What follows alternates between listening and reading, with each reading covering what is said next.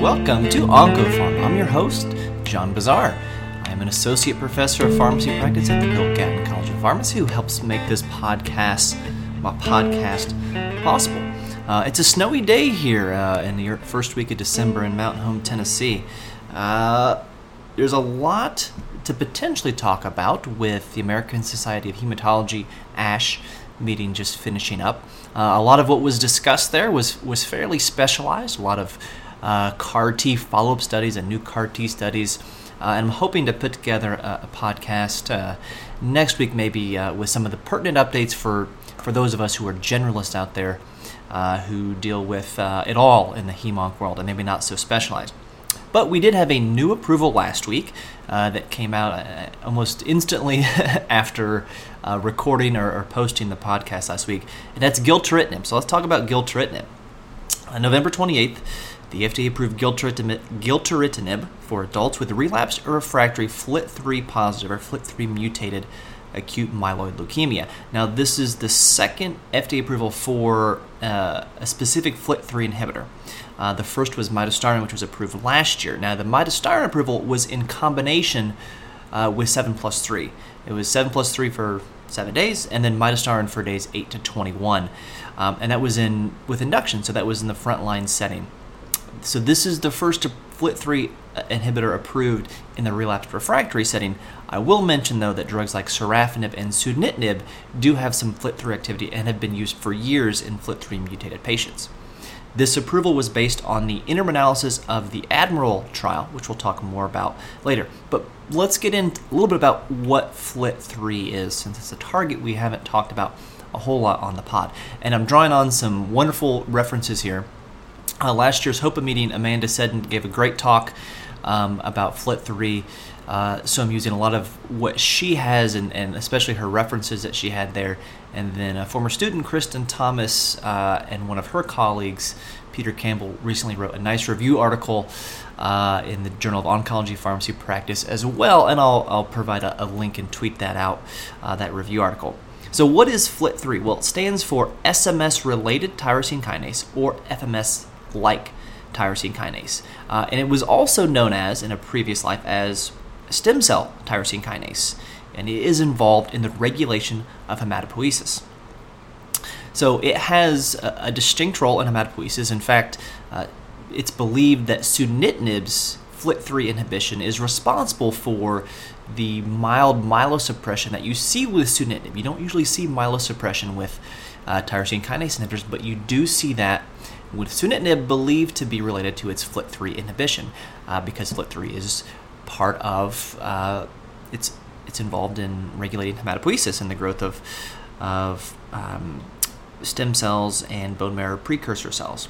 Now, about 30% of patients with AML have a FLT3 mutation, and this denotes a more aggressive disease course, usually a higher white count uh, upon diagnosis. It doesn't necessarily influence the ability to achieve a complete remission, but these patients are more, are more likely to relapse. So it's a more difficult to treat disease state. And one of the theories here is that the uh, the myeloma, or not the myeloma, the uh, myeloid or AML stem cell has this constitutive activation of FLT3 uh, that renders it uh, harder to treat.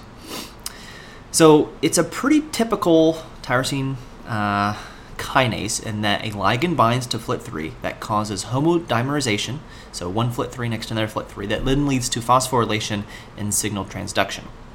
Uh, I want to I'm going to try to uh, describe to you what this kind of looks like when we talk into some specifics about these FLT3 inhibitors. So imagine uh, an AML cell, okay? And imagine that top half of that cell is a curved line, an arc.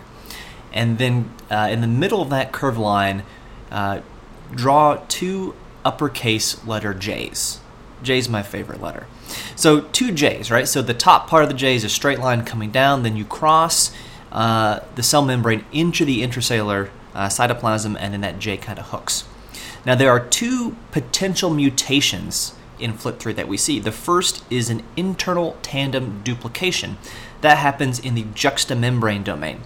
So right where the J, as you're going down, drawing a J into the cell, right when you cross the cell membrane, right inside, immediately inside the cell, is the juxta membrane domain. and about uh, most of the FLT3 mutations, um, so about 25% of patients who have AML will have an internal tandem duplication of FLT3 that leads to uh, constitutive activation or always on of FLT3. Now, imagine you go all the way down to the J, and you know how the J's kind of curve up, right? So at the very bottom of that, where the curve up, that's the tyrosine kinase domain, and that's where the ATP binding pocket is. Uh, and say 5 to 10% of patients with AML will have a tyrosine kinase domain mutation. So the more common type of uh, mutation is an internal tandem duplication mutation. Uh, we have first and second generation FLT3 inhibitors. First generation inhibitors include midostaurin, as I mentioned, already FDA approved, and sorafenib and sunitinib. Now, midostaurin inhibits both wild type FLT3 as well as internal tandem duplication, mutated FLT3, and tyrosine kinase domain mutations. The second generation FLT3 inhibitors, which includes gilteritinib, are more potent and more selective for FLT3. So FLT3 inhibits, sorry, gilteritinib inhibits internal tandem duplication as well as tyrosine kinase domain mutations, and one specific mutation, the D 835 type of mutations. Uh, the D there stands for aspartic acid, so it's the 835th amino acid there, aspartic acid. There's a re- there's a mutation that can occur there that is linked to resistance to other FLT3 inhibitors. There are some other second generation FLT3 inhibitors, uh, quizartinib and cren- uh, crenolanib, which uh, I know quizartinib's at the FDA and will probably be approved uh, sometime in 2019. So we talked first and second generation FLT3 inhibitors. That relates to potency and selectivity. So the second generation are more potent and more selective for FLT3 as opposed to other tyrosine kinases. There's also uh, a distinction of where this inhibition occurs. So there are type 1 and type 2 FLT3 inhibitors. Type 1 inhibitors include midostaurin and they bind at the gatekeeper domain. So imagine at the very so imagine that J again. So at the very tip of the curve, maybe that's where a type 1 inhibitor is going to bind. And by binding to that J, it actually causes a conformational change, which then prevents ATP from getting into the binding pocket. So it basically closes the port, so to speak. And that's how it works. Type 2 of FLT3 inhibitors, which includes gilteritinib, actually bind in that binding pocket. So not in the outer edge of that uh, curve of the J, but in the very bottom of the J where ATP would bind, which then causes the phosphorylation. So gilteritinib, is a type 2 FLT3 inhibitor, and midostaurin is a type 1 FLT3 inhibitor, which would have implications when dealing with, say, resistance to uh, a FLT3 inhibitor and trying to pick an appropriate next line agent in patients who, say, lost their uh, disease control or relapsed while on treatment with a FLT3 inhibitor. Okay, let's talk about the Admiral study now. This was a study of 138 patients, and this approval was based on an interim analysis of this study, which has not yet been published in a peer reviewed journal. Uh, there is a phase one, phase two study um, from August of last year in uh, Lancet Oncology of gilteritinib, where they, they found the dose that they used. Uh, so this is all based off what's in the package insert. So these were relapsed refractory AML patients with either uh, a FLT3 internal tandem duplication or tyrosine kinase domain mutation, or uh, the D a D835 mutation, two of them. Uh, so 138 patients, and they were split about almost 50 50, but really 40 60 based on age. So 60% were under the age of 65, 40% 65 and older. 82% were ECOG 01. That means there was almost 20% of patients who were ECOG 2. Um, as far as performance status. 59% of these patients had relapsed AML and they had not had any treatment uh, for their relapsed AML. And 41% were primary refractory, which means they got 7 plus 3 or 5 plus 2 or, or some sort of treatment and they didn't achieve complete remission and they were enrolled in the study. The vast majority of the FLT3 mutations in the study, 88%, were internal tandem duplication mutations, which should not be surprising since that is the most common type of FLT3 mutation. Uh, these patients were given a dose of 120 milligrams daily, uh, with or without food, so the drug can be taken without regard to food. This is different than midostaurin, which needs to be taken with food for reasons of absorption. And they took the drug every day, but just single agent until either toxicity uh, precluded its use or disease progression or, or lack of benefit from the drug. Complete response rate was a modest 11.6%. Uh, when you add in those who had a complete response with incomplete hematologic response, and as you'll remember from last week's pod, that would be an ANC of above 500 but not yet 1,000, or a platelet count above 50 but not yet 100. Uh, the complete remission and complete remission without with incomplete hematologic response is 21%. So the drug certainly has activity.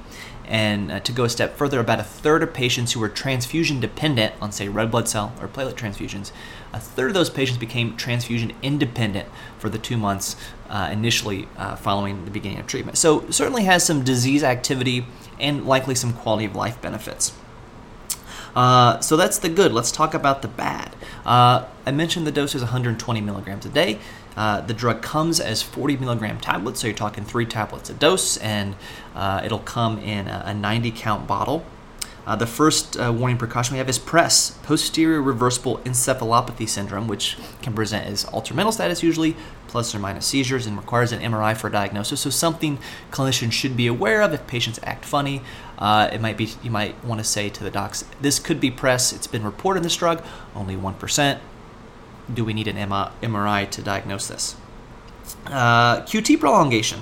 A QT interval uh, of more than 500 milliseconds was seen in 1.4% of patients in all the uh, gilteritinib studies, and an increase of more than 60 milliseconds from baseline was seen in uh, 7%.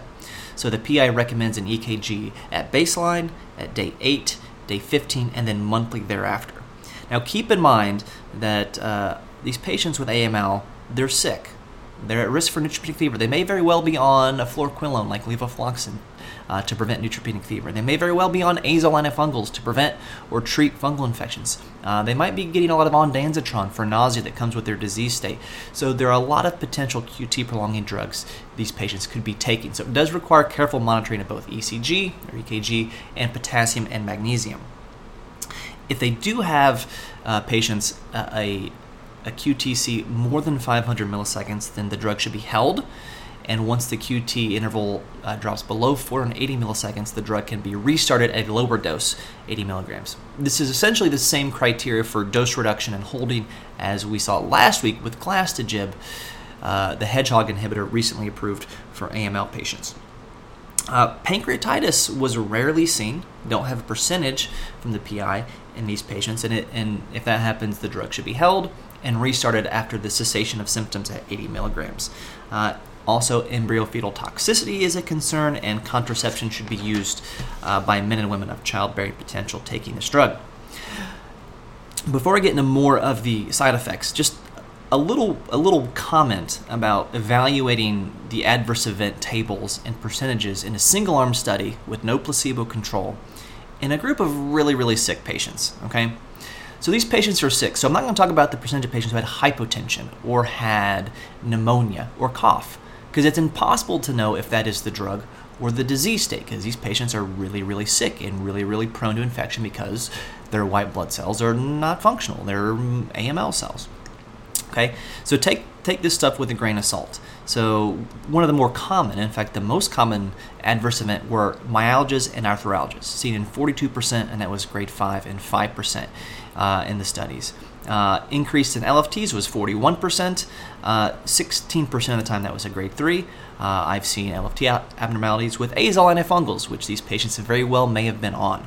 Um, this is this is great. Non-infectious diarrhea occurred in 34% of patients, and 27% of patients had constipation.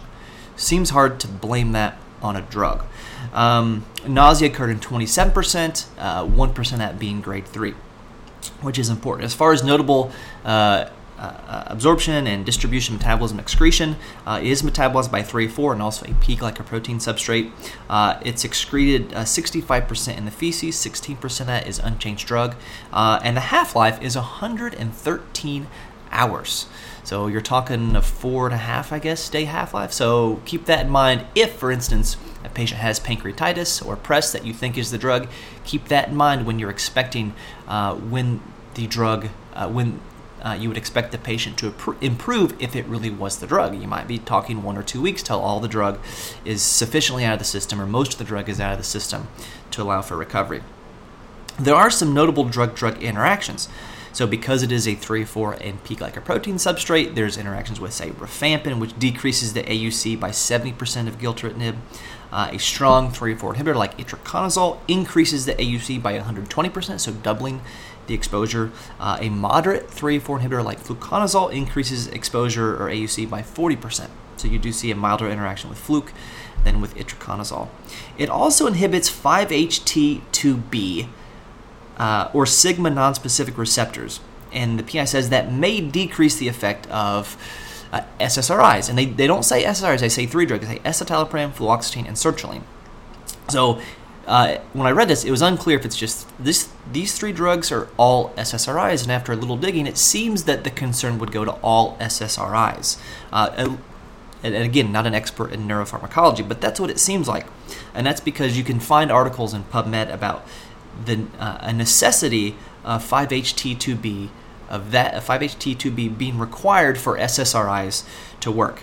Um, so it does seem that that would apply to all SSRIs. Certainly, something that needs to be studied more. Uh, so these patients on SSRIs, it would be very interesting uh, to study the effects of uh, their mood uh, with you know uh, standard depression scales uh, when they start or maybe stop gilteritinib.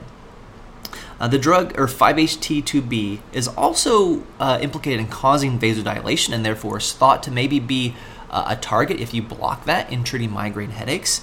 Uh, and 5-HT2B agonism uh, or activity is linked to valvulopathy in patients taking stimulants for weight loss. So there's some interesting things down the line that may become important with this drug. Um, well, that's all I got about gilteritinib. Thank you very much uh, for listening, downloading. I would encourage you to, to go and and uh, rate the podcast. Uh, give us a five star rating, review us, tell us what you like and would like to hear more about the podcast. Follow me on Twitter at FarmDeetnib. Follow the podcast on both Twitter and Instagram at OncoPharmPod. And hopefully next week I'll get a little ASH update for generalists uh, like myself. Thanks for listening, and I hope to see you all a little further down the road.